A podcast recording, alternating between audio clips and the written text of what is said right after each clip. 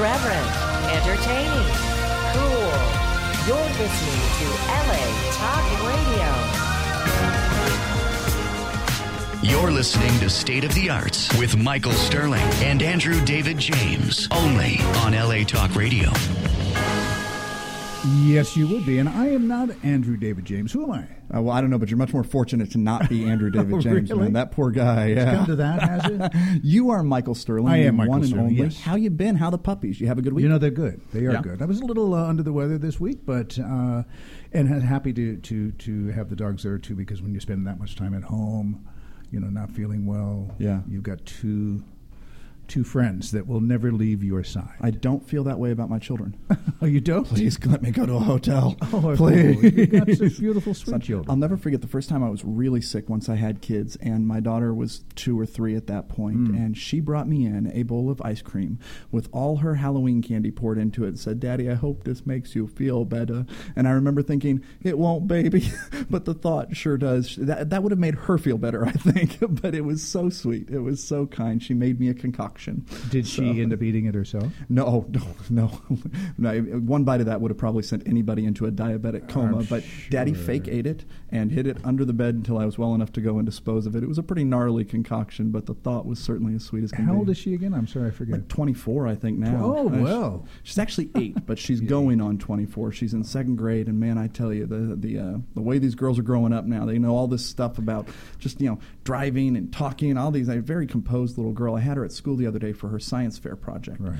and she used words that I had to look up on my phone. I was like, hold on, what does that mean? They're learning so quick at that age. They're like a sponge. So it's a good Speaking thing. of driving, tell tell the audience what uh, she said to you about driving. My daughter, when she was younger, had decided that uh, she didn't think that it was fair that young people couldn't drive, and she decided it was a form of discrimination that young people couldn't drive. She didn't say it exactly those words, but she definitely decided that this wasn't fair because it was only based on age. And you find as a father that you don't want to discourage that. You're like, that's right.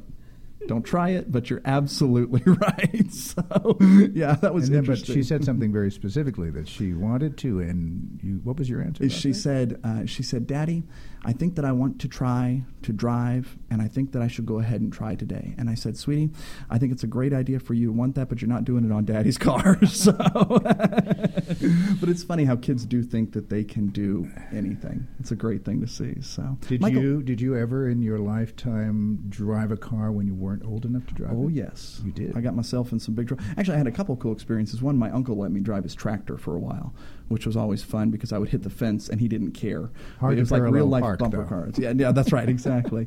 um, but I did one time. I didn't actually drive it, of course, but I did one time get behind the wheel of the car when my dad was working in the garage, and uh, I think I started pushing the pedals or something and and working on the steering wheel. My dad turned around and gave me a look that was like, "Certain things we don't joke about, Andrew." and I learned that very quickly. Did you hear the story about the toddler? Uh, I guess it wasn't a toddler; it was a, a young boy whose sister was a toddler. She wanted to go to McDonald's, and the mom or the dad was asleep, and the little boy took the car keys and drove through the McDonald's drive-through. He was eight or nine, and got through the drive-through, and the people in the drive-through called the police. And I think a neighbor had seen them too, but it was on CNN last week. Wait a minute. He drove from their home to yeah, McDonald's. Got in their car. He was, I think he was eight, maybe nine. Did you hear the story, Eddie? Our guests are nodding here. Yeah, but I mean, it's like, and I think, I thank goodness that my little kids are either not courageous enough to do that or smart enough not to do that. I'm not sure which one it is. Well, but, then again, he was smart enough to be able to. it's do that. terrifying. I mean, I mean, right? I that mean, story is good because it turned out okay, but Yeah, I mean, you're my goodness, the disaster that could have been. And you realize how we're all one step away from disaster on this planet. I turn on the 405 and there's an eight year old waiting there to merge with me. So, yeah, that was an amazing story. Check that out on CNN. It turns out very well, so I guess it's a happy story. Boy, oh boy. Michael, how come even when you're under the weather, you look better than I do? That's not cool, man. Yeah, it's the lighting. You're Probably looking great lighting, today, man. yeah. so, did you see any theater this past week? I did not. I No. was at the Center Theater Group and Yes. saw Into the Woods, but they have a special event coming up. Yes, right? they do have a special event. Can you tell me a little bit about that? It's This is something very exciting. It is. This is for anyone who has ever appeared in a production of Into the Woods, and this current uh, uh, performance that is at the Ahmanson Theater. Excuse me. Is it at? The, yes, at the Ahmanson Theater. Is very special because it is uh, coming from a, a highly uh, critically acclaimed production uh, back east, and it's it's made its way out here. So we're so happy to see it. But anyone who has ever appeared in this show, meaning Into the Woods, anywhere, and if, obviously it's for Los Angeles, you are being invited to attend the May 13th matinee performance, and you will be able to purchase one ticket and get one free using a special promotional code. It takes 2 spelled out. It takes two, and you will be part of a. Um, a revelation of people who have been in this show, and they're all congregating on that particular day from the likes of Zachary Ford and Helen Geller and Karen Culliver, Terry Bibb, Kim Huber. These are names in our community and beyond that are certainly uh, very viable uh, musical theater performers. John Rubinstein. Uh, Brent Schindel, Leslie Stevens, who is a 3D theatricals uh, sensation of a choreographer and an actress and a singer herself, Robert Yacko, so many people, Jordan Lamoureux, uh, Bets Malone, Tracy Rowe, Mutz, Mutz, is that how you say I believe so. Yes, it is, kind of. And uh, Christiana Rau- Rauwad- Rauwader, Router. Router, thank Nice. you. They were in the same show, the same show that we all did. Right.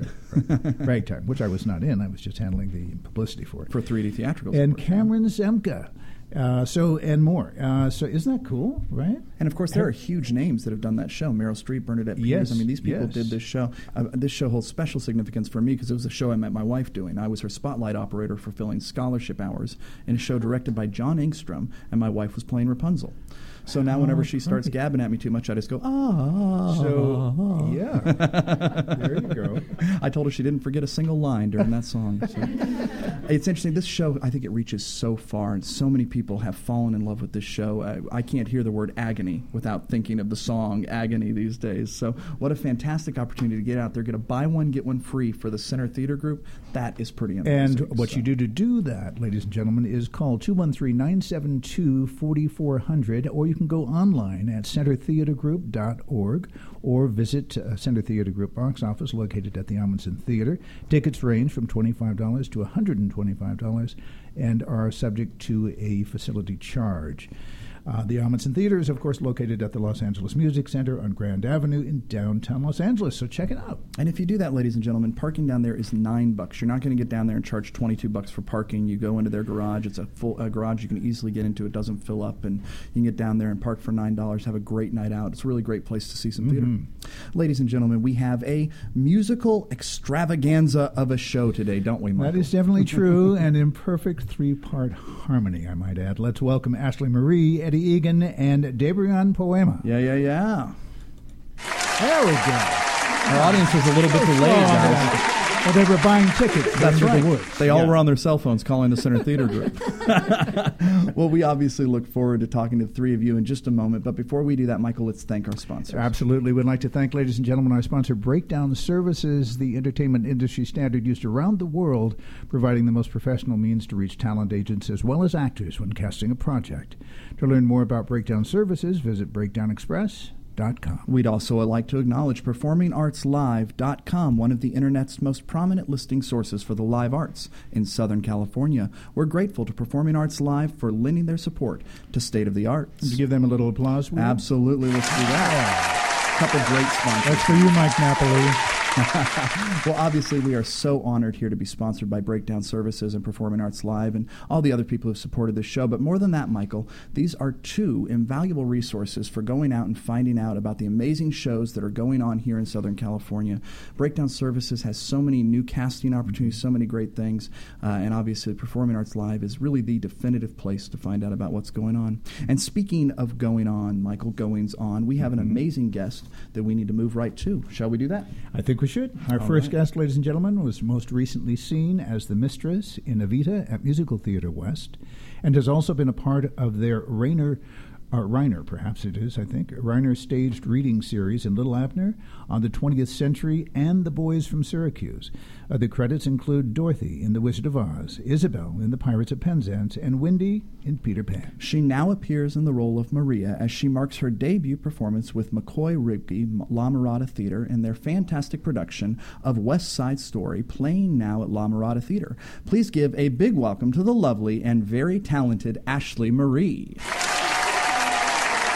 Welcome, welcome, welcome. Now, this is obviously your first performance with McCoy Rigby, but not your first time playing Maria, is that right? absolutely not. Where else have you done the show? uh, I've done it three times. The first was uh, with a smaller company in Riverside, uh, Riverside Performance Riverside? No, actually, um, Riverside Repertory Theater, and they usually perform in the box above Oh, the yes. Fox What? Wait, above the what? Above the Fox. It's the box above the Box fox. of the Fox. Have they ever done Dr. Seuss no, there? No, surprisingly not. Do not eat it with the fox. I do not like green eggs and ham, but I loved this show. That's Yes, great, fantastic. That's right. How have they not Yes, done that? Oh my not goodness. I well, that's yeah. fantastic. That was my first time there. And where else? And then um, a little over a year ago at Musical Theater West. Cool. That's right. Mhm. I did not get to see that production, unfortunately, but I certainly saw the production at Valley uh, Music, uh, the, excuse me, Valley Performing Arts Valley Center. Performing Arts Center, yeah. Did you How enjoy it? spectacular! Oh my gosh, seriously. You're so I mean- lucky he had said yes. What if he'd been like, I nope? know, I, I would have just walked Well, out, it's uh, it's an American classic. I mean, it is it is what it is. Yeah. You can from the very we've said this on the show before in talking about it in the past, but from the moment the lights go down and the very first note that the orchestra Yeah. plays, it is so right there, and people Mhm. are just uh, in, I think, uh, musical theater heaven when that starts. And being at the Valley Performing Arts Center, which is one of the most spectacular venues in Los Angeles, and certainly sound wise, because we always praise them and thank them for having the best sound They really do. in this city. And it was just a very special treat. And they're new to musical theater. This is just their second season of even having it in the theater. So it is, was a spectacular evening. I felt completely absorbed by everything in this kind of refreshed production that Richard uh, Israel put together. And he is one of my favorite directors. This guy does no wrong with me. So uh, I loved your performance. You were beautiful. You were Thank you cast so perfectly. You couldn't have acted it more uh, than you did. And it was a perfect balance between you and you, Eddie, as far as your character of Tony. And I think the take on it was very the, the perceptual take by Richard on how your interactions were and and, and uh, you know in the fact of your your love for each other it was very different than I've seen it before Oh, absolutely. and it came from a different place that's why and you were more in charge Miss Maria. yeah, it's interesting. I mean, having done it a few times, I wasn't sure if I was going to be able to find, you know, a fresh Something new and take on it. fresh, Yes, yeah.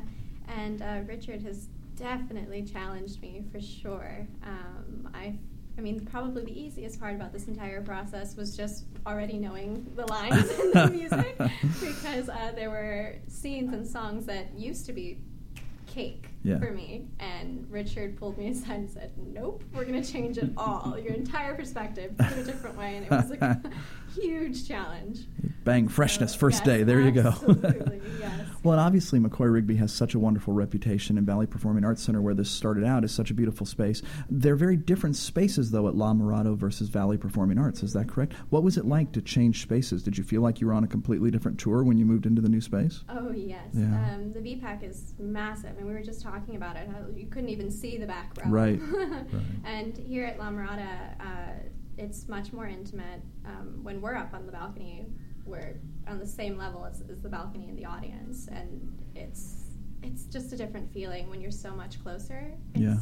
It's wonderful. I, I actually prefer smaller, intimate spaces, but I mean the VPAC is gorgeous. But Yeah. I do. I'm enjoying my time at La Mirada. Lovely. That's great. Obviously, you're playing one of the iconic roles in American theater. Do you ever take a moment and just stop and think that Stephen Sondheim worked on this project and didn't write the music? Isn't that insane? and you just write the words. Isn't that a great thing to think about? There was so much talent in that room that all he had to do was write the lyrics. For me, that's always been one of those things where history kind of cross sects and you realize how many talented people there are. And, and every now and then you get one where these talents come together to create something so special. Yeah. Do you know there there was, uh, of course, in the more recent revival of West Side Story, there was a little bit of controversy uh, that I never understood that was going on with with the, the people who call themselves elite uh, musical theater aficionados, et cetera. It was the fact that there was Spanish being spoken in this show. I thought, yeah, what's wrong? Right. with that's what we're, that's what New York is. It's what we're talking about. Right. Puerto Rico. Realistically, Good the Puerto Lord. Ricans would be Exactly. each other. Yes. And um, we, the very first show of this program, almost seven years ago, in this seat sat Carol Lawrence. And she was, well, she, you know, she is the epitome of, of Maria since she created Mhm. that role on Broadway.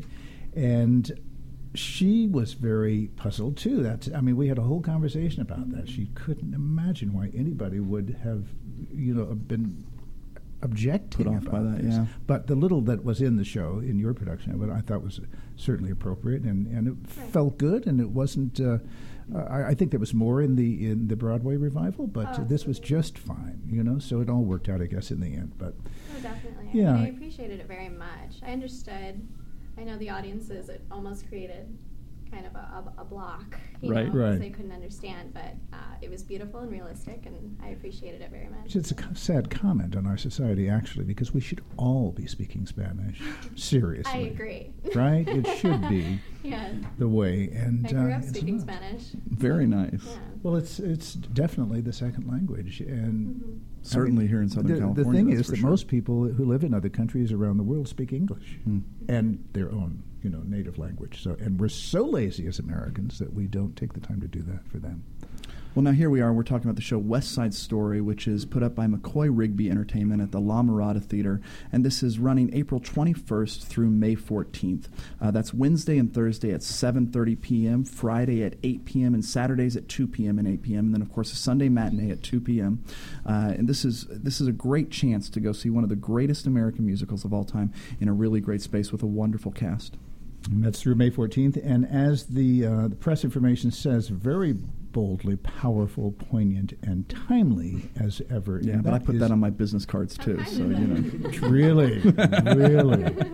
You will get lots of work with that. Uh, no- Easiest way to go get tickets, and they range from twenty to seventy dollars, is to call the box office at 562-944-9801, or you can just order online. Just Google McCoy Rigby Entertainment, and you'll find West Side Story. So you have uh, an opportunity to uh, talk back, uh, do talk back sessions uh, with the cast on Wednesdays.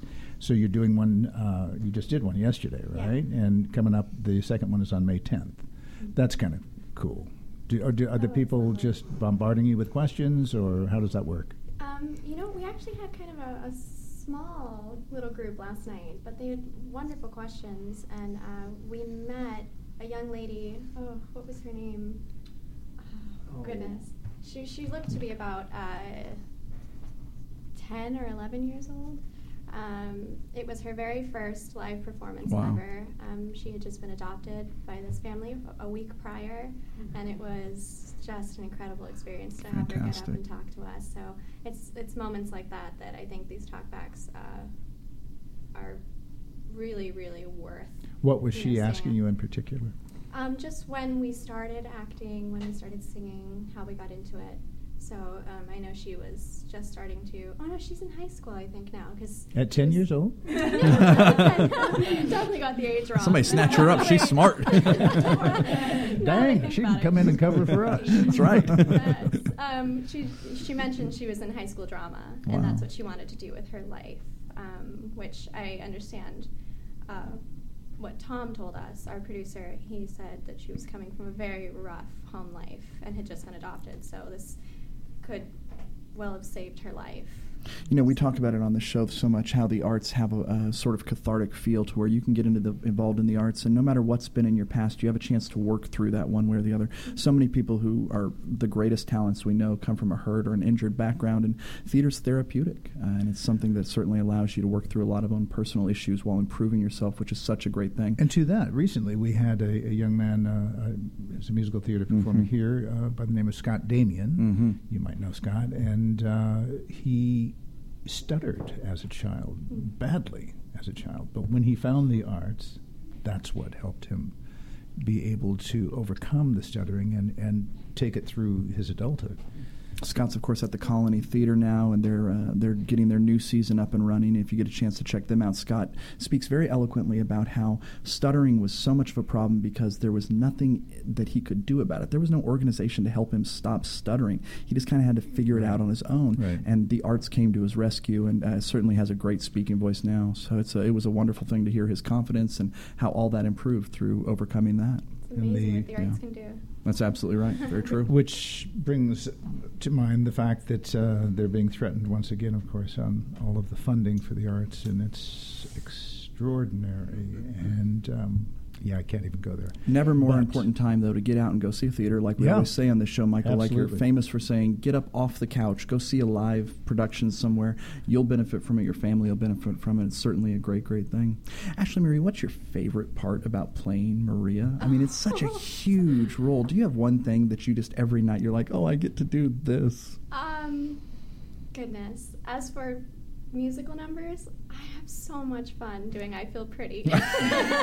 Shock of shocks. Shocker, you know, it's great. Um, I, I adore Maria. Um, You seem like you've gotten to know her quite well, yeah. very well, yes. And uh, I'm very similar. We're very similar people, um, so I understand her. So uh, I think I love um, getting to feel everything that she feels so deeply every night because she feels everything within a day. Yeah. You know, it's it's love and anger and hurt and uh, getting to feel that all of the time. It's exhausting, sure, but um, feeling alive and being human. Right. Yeah, but It certainly is life affirming despite the tragedy in the story. And on top of that, of course, you have the greatest writer in history, Shakespeare's story, combined with one of the greatest composers of all time, combined with one of the greatest lyricists of all time.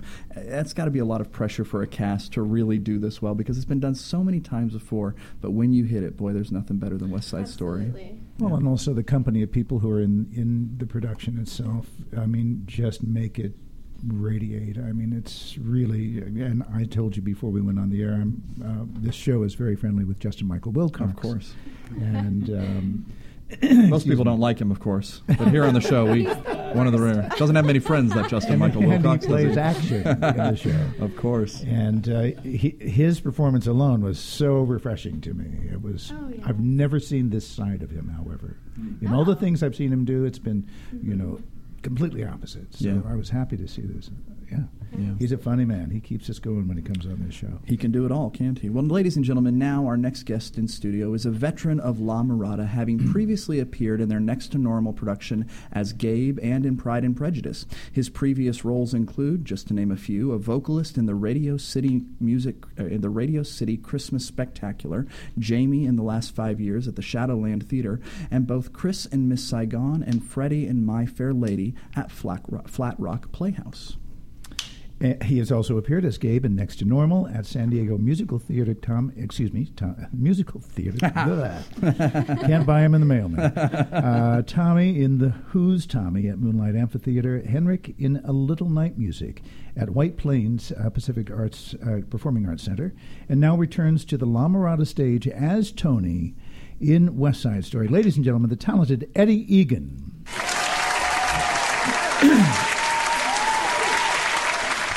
Eddie, I, I'm so sorry we had to sit you between these two beautiful women today. I know you're hating that over there, man. That's the worst. Somebody's got to do it. You know, it's so funny. Tony, to me, I, you know, there's a lot of great parts in, in West Side Story, but Tony to me is the one where if you do it right, it's so rewarding because Tony really does nothing wrong in this show. He's a victim of his circumstance, and I feel that so deeply for him because this was a rough time to grow up in New York City, wasn't it? Oh yeah, it was. It was. You know, the, the city was going through a lot of uh, a lot of change, uh, and and you know, with with the way the urban development was taking place, a lot of people were just watching their neighborhoods kind of disappear or turn into, you know, uh, rubble waiting to be something else. Mhm. So Right. There was, there was um, I think there was this deep um, need to really hold hold your territory, uh, and you know, a lot of these kids really felt that too because that was where they hung out and they saw it every day, you know, kind of being encroached upon. Um, And it's so hard to grow up and become a man in that situation where you're trapped by childish circumstance. You know, the feelings of gangs are, are no problem if you have the strength and the courage to stand up and walk away. But childhood allegiance, his friendship with Riff, I, Shakespeare captured that so beautifully with R and J and saying that, hey, look, part of this is just too much feeling, which is adolescence. You know.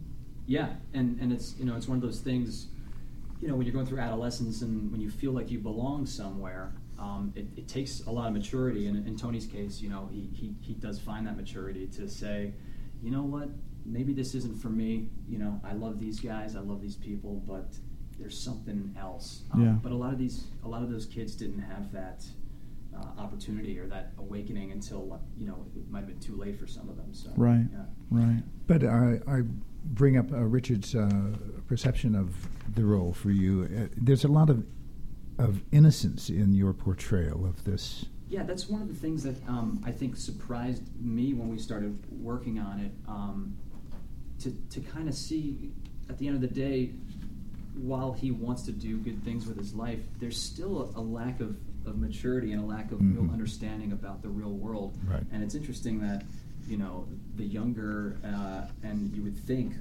maybe a little less worldly wise uh, character of Maria is actually kind of driving the, the ship of reality uh, Hmm. for a lot of the show. You know, we when we started really looking at the text, we realized there was this pattern of of Tony's head drifting up into the clouds, and Maria kept keeps dragging him back down. You know, have you thought about this? You should be careful. Don't talk so loud. You know. Um, so- It's normal. It's just stuff she says at home you know, all the yeah, time. you know, Yeah. and, it, and it carries off stage too. You know, it's just like, hey, shut up. Um, no, um, Never. so so it was really. I, I had my preconceptions about the character kind of flipped uh, on their head um, Yeah. pretty often. Um, and yeah, it was, it was fun to kind of find that, that innocence and kind of naivete that's easy to, I, I think, maybe miss. Let's talk about your singing and your vocals and the thrill of, of singing this particular score. And See, whenever somebody says that to me, I get nervous. But I guess for you, that's probably a good thing that we're going to talk about that, isn't it? It's good, Eddie. I like that. well, it's uh, he's got a, an exquisite voice. First Absolutely, of all, yeah. he's a wonderful actor. It's all just so perfect, and and when you start, uh, you know, Maria and this, that in particular, I- I'll talk about first. I, it's just what? Yeah. Where? Who, first of all, who is he? Where is where does this man come from? This guy. Beautiful work. Oh, Beautiful work. Can you tell us a little And- bit about that? Where did you come from? Um, well, I grew up uh, in New Jersey, uh, and uh, I, I guess I guess I'm technically still a bridge and tunnel New Yorker. Uh, yeah, I, I grew up in New Jersey, and uh, I've lived in, in the city uh, of New York. I know we're in LA Hmm. here, so I have to be careful. The meaning of the city is different. Uh, Yeah. So uh, yeah, I've lived in the city for about seven years. Uh, yeah. And so that you, you probably use some of that, right, in your Yeah, well, it's it's funny. Um, Tony's always felt kind of natural on me because he has this kind of just everyman quality to him, um, and you know the way these guys speak. Um, I feel like I kind of grew up in and around that, Hmm. you know, that that tri-state area environment. Uh, so so it wasn't too hard to kind of to kind of go there with that. You're saying you enjoy a good slice on occasion. Oh, I love this. Well, I think that's indigenous to that part of the country, that that- Absolutely. that, circle that you're talking about. And I would think if it wasn't there, people would say, "What? Wait, where am I? Where I came?" I mean, that's part of the landscape, Mhm. and it's part of the the charm about it too. Yeah. I mean, New York is New York is New York, and it's uh, an amazing city, and it has a lot of great qualities. And I actually include that, you know, that uh, being in the Bronx and New Jersey and all of that.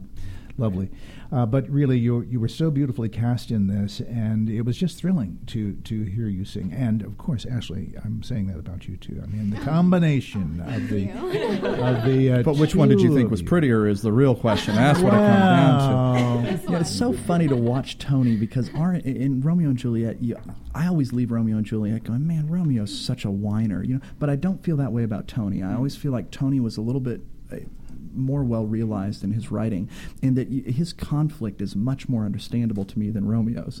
Um, probably because I always play Tybalt or Mercutio, so maybe that's why I don't like Romeo that much. But um, I think it's interesting when you when you look at West Side Story that Tony did get modernized. He had to to make him palatable to a modern male. I think that's very true. Yeah. So, do you have a particular process as an actor that you know, given a great director like Richard, that you you take what he is giving to you, and uh, do you ever question him? By the way, Um, Depends on how big the paycheck is. oh, yeah. I'm just talking about Richard. well, yeah, I, I mean, this this was a very collaborative process. I mean, it kind of had to be because we were kind of s- stripping away the preconceptions about what the show is, Yeah. and really just going back to the text. So we all were having new and exciting I- ideas as as as it went on, um, and to Richard's credit, he was he was very open to us kind of saying. hey, I, I know what you're saying here, but um, I, I, you know, I was thinking about this for the scene, and you know, we got to have a lot of fun. Yeah. Um, in a nice, safe environment uh, to kind of experiment. Well, see, that's the sign of a stuff. good director, a great Yeah, director, yeah. actually, who gives that Mhm. you know freedom. T.J. Dawson, I think, does that as well, and it uh, at 3D theatricals, and, and it's why you end up with something like this on the stage because you are part of that. Mhm. And Mr. Israel, always he delivers such quality on a consistent basis. You know that his process works. That's got to be very reassuring as a cast member to know that this works. It always works so well. So, Absolutely. yeah. Definitely. Is there an opportunity or a chance it's going to tour beyond uh, Los Angeles? I mean, I, I know that some of uh, Tom and uh, Cathy's shows go to Japan. We have not heard We've anything. not- Uh, it's not been confirmed. Of course, we're gonna. We've, Oh, Right. I see. Um, yeah, we, we, we would we would love to. Love Uh, it's such a great group. Um, and, Oh, uh, yeah. Yeah, everyone's putting a lot of work on this show, so hopefully hopefully it won't be the end of it. But you know, you have to brace yourself for it to be. It's true. And yeah, so- yeah. Well, uh, being that they have done it, and uh, it can always be pulled out and sent at some other time if it doesn't happen, you know, now. But I'd sure like to see that happen for you all. Oh yes. Us too. Yeah, I Ladies know and that gentlemen. I've bonded so closely with the cast before. Yeah. Yeah. This seems like a very close cast. Yeah, it, w Yeah. and it was Yeah. kind of this immediate immediate thing. The, the room the room felt pretty special from uh, from early on. From day in one, rehearsals great. and- yeah.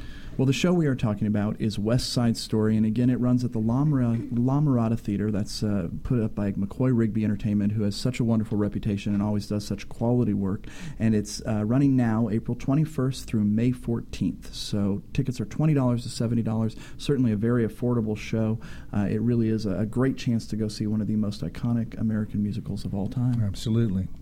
Shall we introduce our next guest? Last but most certainly not least, ladies and gentlemen, our next guest makes her debut at Cabrillo Music Theater as Deloris Van Cartier in their first production of 2017 in the raucous and rocking audience favorite Sister Act. The, she received her master's degree in acting from the Actors Studio Drama, excuse me, Actors Studio Drama School in New York. Her credits include Aida in Aida, Sarah in Ragtime, beautiful job, I might add, Mm. beautiful show, Mm-hmm. and a beautiful, beautiful evening. Coretta Scott King in Martin. Duty Calls, Portia in The Merchant of Venice, Ka- Kayla, Kala, Kala, excuse me, in Tarzan, Erzulie in Once on This Island. She joins us today to tell us a little more about Cabrillo's latest must-see production, Sister Act. We are privileged to welcome today the incomparable Debrian Poema. Oh, I love you. Welcome, Debrion. Good to see you. What's these are some iconic roles. Wow. I mean, Sarah in Ragtime, Aida. Uh, it, do you ever stop working, or have you just been nonstop working since you were four years old? Well, not since four, but, but it, it has been a, a very nice couple of years Yeah. being able to do some of these incredible roles. With great groups too. It looks like. Yes. Yeah. Now, when do, what do you have a favorite show? I mean, to date, of anything you've done. State of the Arts with Michael Sterling and Andrew Oh. David James. It's her Oh, favorite show. good. I didn't know if she's. I, w- I would have to say that it definitely is Deloris and Sister Act. Really? Um, I, I have been quoted now uh, saying it over the last several weeks. I said, I am living the dream right now. I'm That's living great. the dream. It uh, certainly has its moments, and uh, what's not to like about it? The movie was so amazing, and that's what I like about it because this show actually is quite true to the film. I think. Yes, it um, it takes it really does go from from the film itself, but um, it's all original music. None of the music that was in the film is Hmm. in the musical itself. Yeah. Um, and the time period is changed to the 1970s, so that uh, the complete score of the music is all disco based. Yeah. so it's got that nice 70s groove. Yeah, very very nice '70s groove.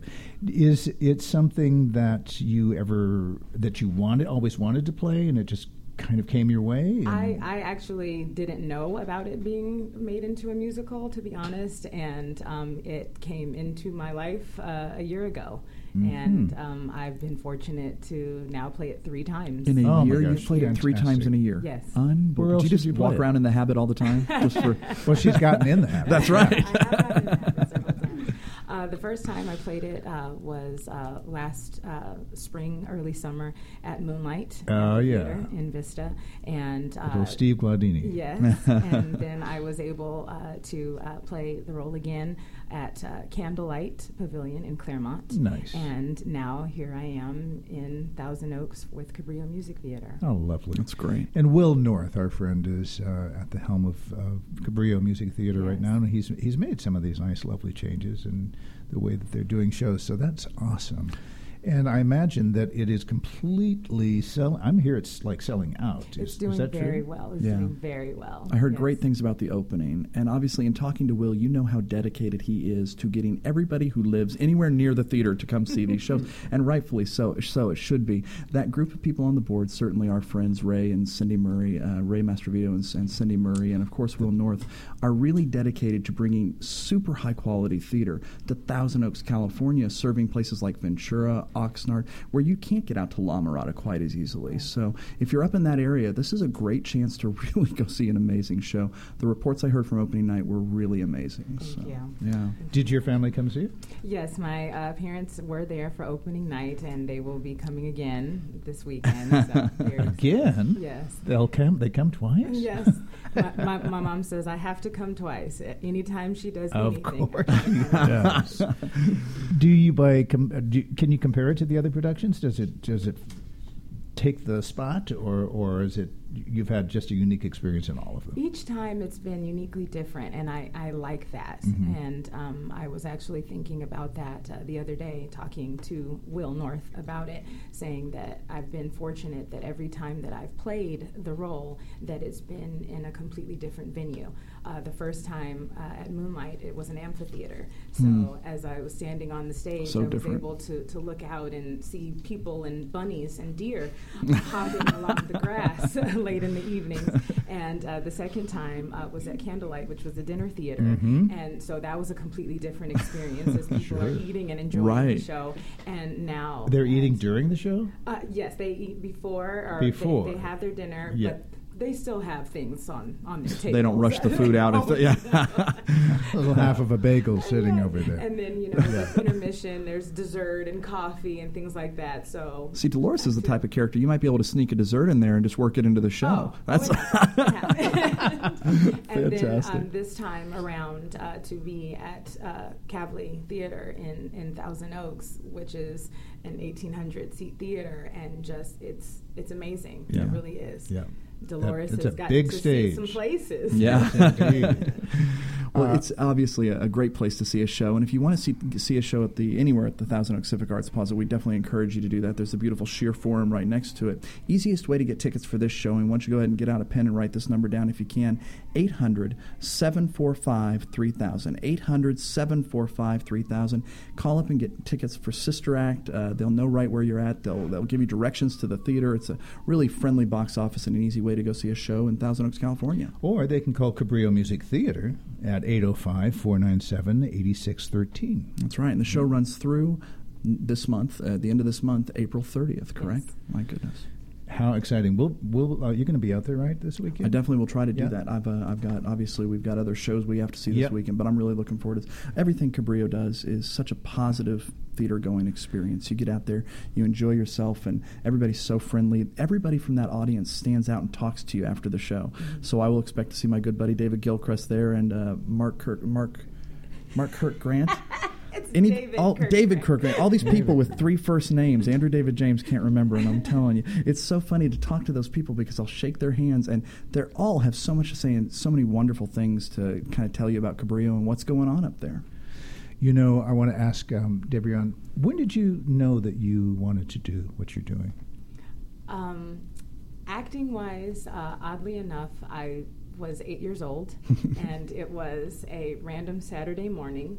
And uh, my mom and I always used to watch the television show Gidget, Mm. and I loved Sally Field. I Mhm. thought that she was just the funniest person in She the still is, yeah. And uh, Do you know that I dated her? Did you? I did. I have photos. I want everybody to know I'm holding jokes Do you back know right how- now. So you know how we met? I was The Bachelor on The Dating Game. Is that true? and Sally was one of the three Oh, girls, and she was starring in Gidget at that time. Oh, Michael. and Let me just touch your hand. I chose her, not realizing who she was. But Was I, she- I was totally into her. she was know. who she is at that time, right? I mean, she was well known. Oh yeah, yeah. And She you was didn't know. Oh, in my Gidget. goodness! That's wow. so funny. And uh, I'll send you. In fact, I'll send you a, a photo. Put me on Yes. that email. I want to see that. Is there film of it? Can we find the tape of it? Yeah. I know the uh, episode's out there somewhere. I'm, going to uh, YouTube that immediately. that. I wish my computer Yeah. was up here. That's great. But as I was Oh saying, no, no, no! I the dating game up. So Yeah, I'll I find thought it. you. Um, it was a random Saturday afternoon. Um, my mom was, was cleaning around the house, and as I Sally sat, Field showed up at the door and said, "I just had this terrible date. I No. got it." okay, all right. no, I was sitting on the couch, and on television came Sybil. Wow. And I said, "Oh, mommy!" At eight years Gidget's on." old. Yes. Said, oh, Gidget's on. She said, "No, honey, that's not Gidget." And I convinced my mom, although I was very young, Wow. to watch the, the the movie. And she sat with me and she watched it so that she could talk to me about Yeah. it and explain anything that I didn't understand. And I was riveted by watching her transform into all these different personalities Wow. that Sybil had. And I said, after the movie was over, I said, Mommy, that was amazing. I want to do that. Yeah, that's how, how it happens. That's Some amazing. something like that has to influence you, Well, in Sally Field, you couldn't have a better role model. She's certainly versatile and a lot of fun and a good person too. and she still is course. So, that yeah. way. And yeah, she really has had a quite an extraordinary career. Yeah. Because I think that most people would not have ever guessed that that was going to happen. You know, Hmm. in television in those days, it was. You know, you were a TV personality, and you usually never transcended that Right. place in, in the entertainment business, which she certainly has. Absolutely. Yeah, Absolutely. Well, that is awesome. So it's come to that time, has it? It has indeed. And what I time think is that? uh, We're, we're, we're going to go ahead and do something to these people. Do they look like they're scared yet, Michael? Because it's time for. And now, embarrassing moments.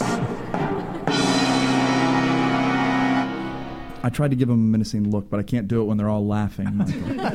Just no good at all. All right, so you each have a minute to, to talk about your most embarrassing, awkward moment on the theater stage, in a film. Miss Marie is actually giggling right now. Ashley. she may explode. What do you got for us, Ashley. Ashley? Um, I only have a minute. My goodness.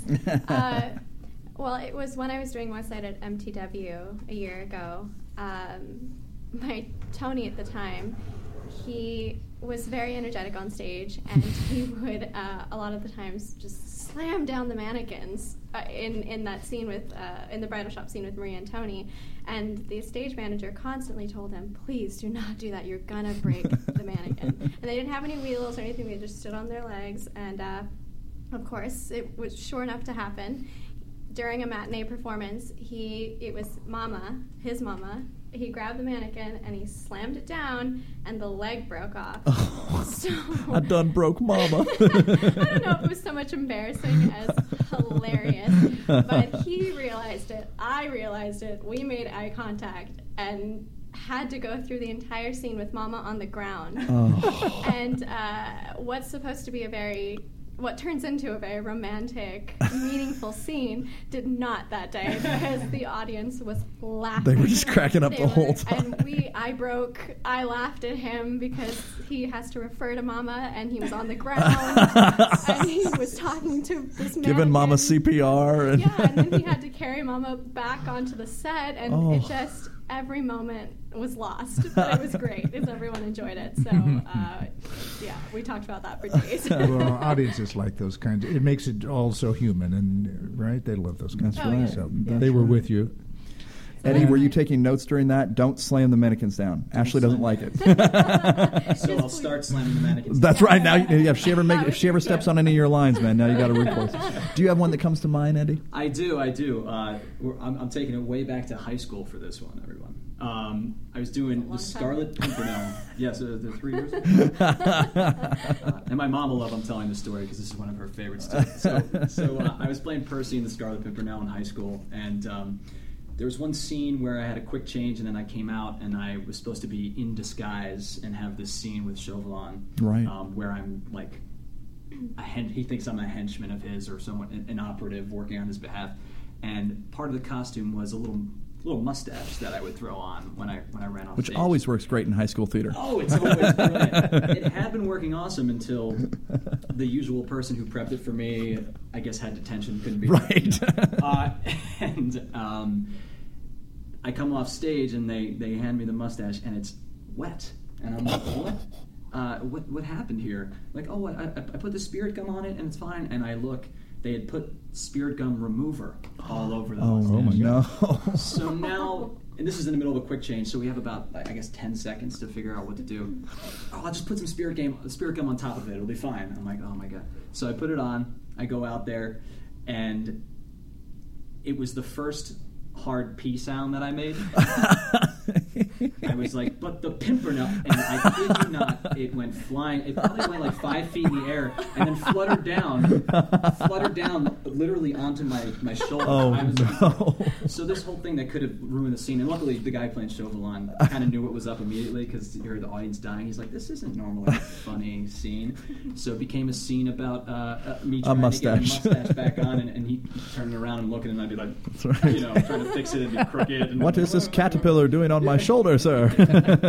so that's one of the that's one of my favorites. You know, turning an emergency into you know a positive is always It is. is always fun. when you get a chance to do that. All right, Dave Rion. Okay. Um, let's see here. Um, I, I wish that mine were as, as humorous as as You never the had to wear a fake mustache that went flying I into the air? not have to do that. Not yet. No. Right. it's coming. No, um, no, mine is more embarrassing than that, and it was uh, the uh, second time that I did Deloris at Candlelight um, uh, Dinner Theater, and um, second number of the show, um, and you have to understand that with it being dinner theater, that the first row of tables are actually right up against the stage. so I'm standing over people as I'm performing this number. Um, I must have jostled just a little too much in my very revealing uh, opening costume. and as a result, uh, my right breast decided it wanted to make its own debut. And ticket prices skyrocketed. and it was a, a moment of as I'm singing that I look down and realize, yep, it's out. and looking good. and trying to just make it work in the, in the in the scene and keep singing and try to cover it with some wig hair because it wasn't going back in. Um, so that was that was that. It was fun. wow. That was certainly worth the price of admission. They admission. got a show. They did. And that was the show they were filming, ladies and gentlemen. So, oh my goodness! They got wow. dessert early. Yeah. You you get extra points for nudity on this show, so well done. Well done. Holy cow! Those are three top-notch stories. Very this time, much Michael. so. My goodness, I we have like all of those, performers yeah. here. Well, we should take a minute here and tell everybody about the shows we've been talking about here today. Give Yep. you information on how to go see these one more time. First of all, West Side Story at the La Mirada Theater, produced by McCoy Rigby Entertainment. Uh, it's running now, April 21st through May 14th.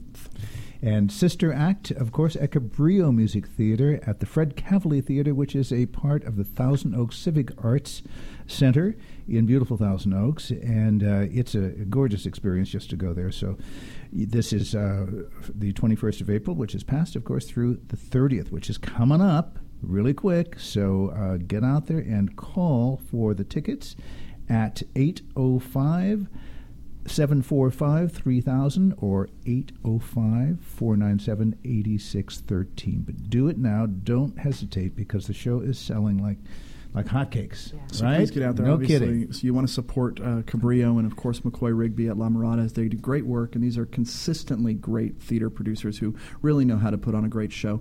Likewise, Center Theater Group is hosting a special event um, for their great show, which is up and running now, Into the Woods, Mm-hmm. the Uh, and this really is an amazing production. It's done minimalistly. Uh, the cast is great across the board, and the set is a lot of fun.